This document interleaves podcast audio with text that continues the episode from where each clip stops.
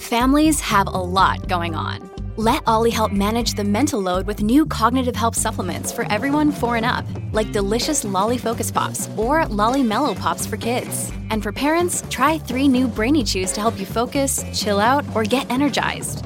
Find these cognitive health buddies for the whole fam at olly.com. That's O L L Y.com. These statements have not been evaluated by the Food and Drug Administration. This product is not intended to diagnose, treat, cure, or prevent any disease.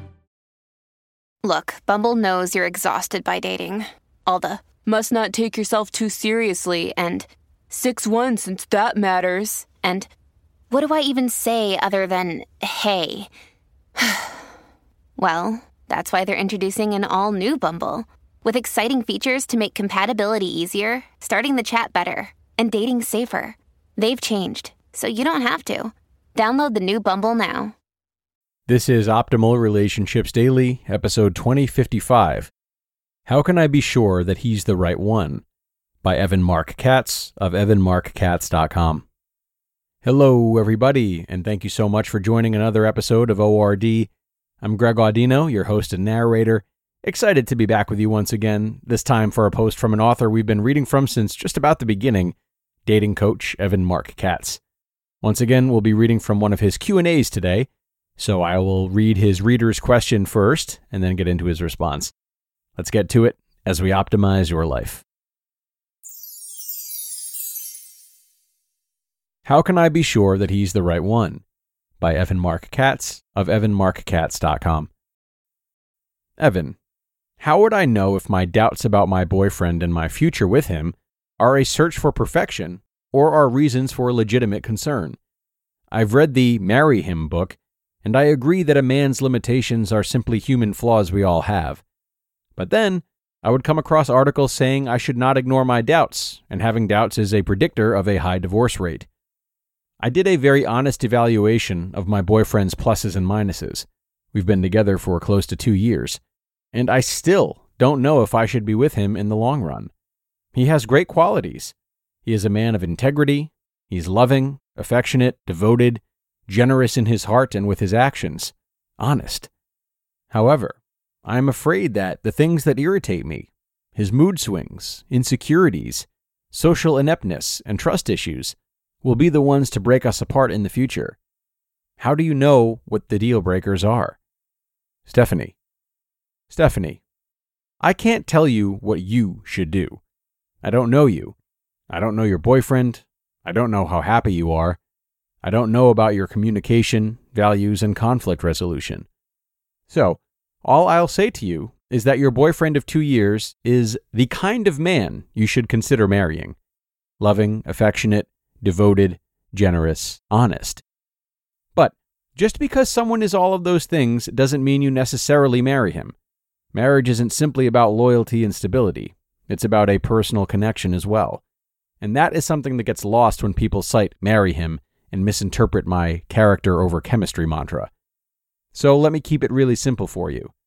You can have all the chemistry, passion, and common interests in the world, and it doesn't matter if you fight all the time, you don't feel the same about monogamy or children, you have wildly different views on money or religion, or if one party lacks in character and is willing to lie, cheat, steal, or defy the other party instead of compromising and communicating.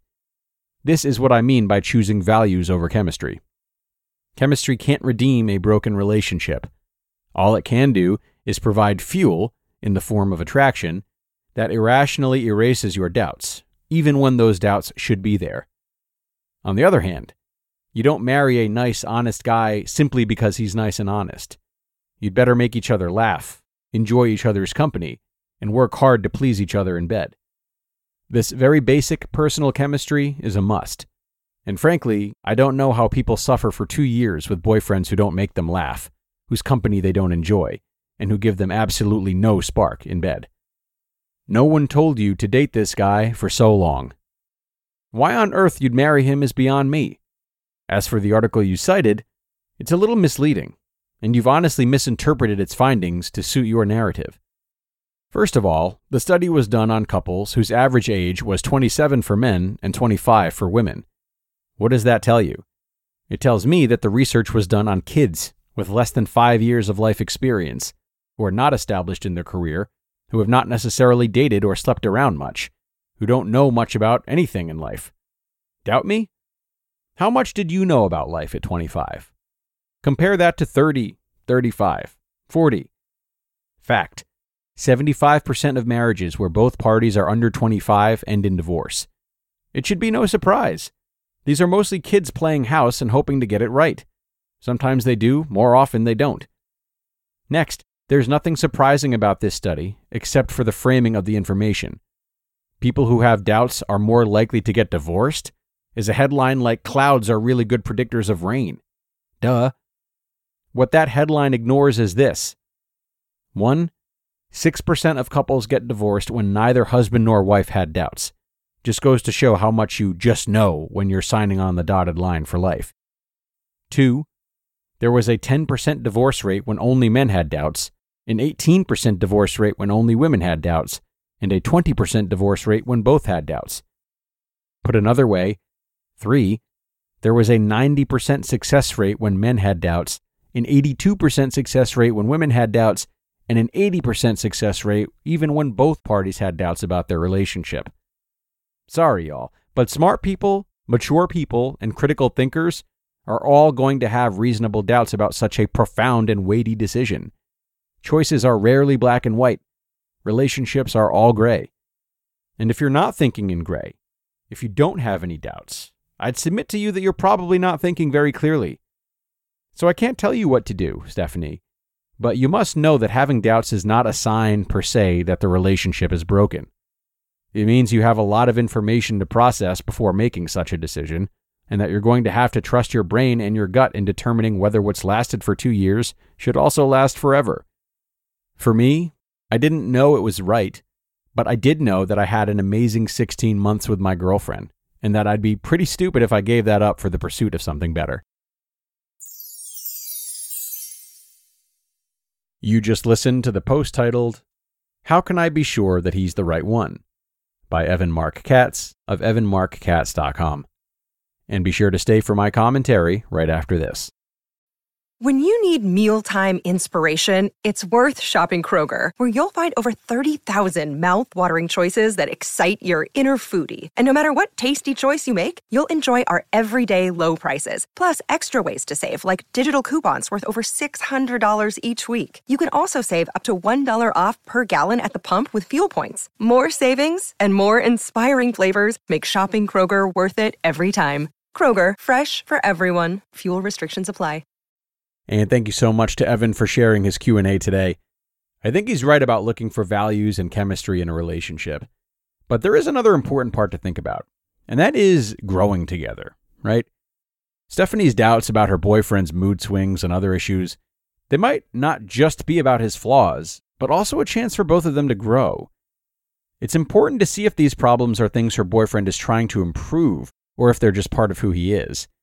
And Stephanie should also think about how she feels about these traits. Are they really deal breakers? Or can they work through them together? Sometimes facing challenges as a team can make a relationship much stronger. So, in short, I think doubts in a relationship don't always mean it's bad, and it seems like Evan feels the same. They can be signs of areas where both people can help each other get better. So, choosing a partner isn't just about finding someone who checks all the boxes. You know, it's also about being a good partner yourself and growing with each other. This way of thinking adds a lot more to consider when deciding about relationships, where working on challenges together is as important as having things in common and enjoying each other's company. But with that, it is time to get going for today, everybody. Thank you so much for staying until the end and supporting the show. I hope you had some great takeaways, a new way of interpreting some of the struggles you might have with your partner. And as always, I do hope you'll come back and join us again tomorrow for another post. That's where your optimal life awaits.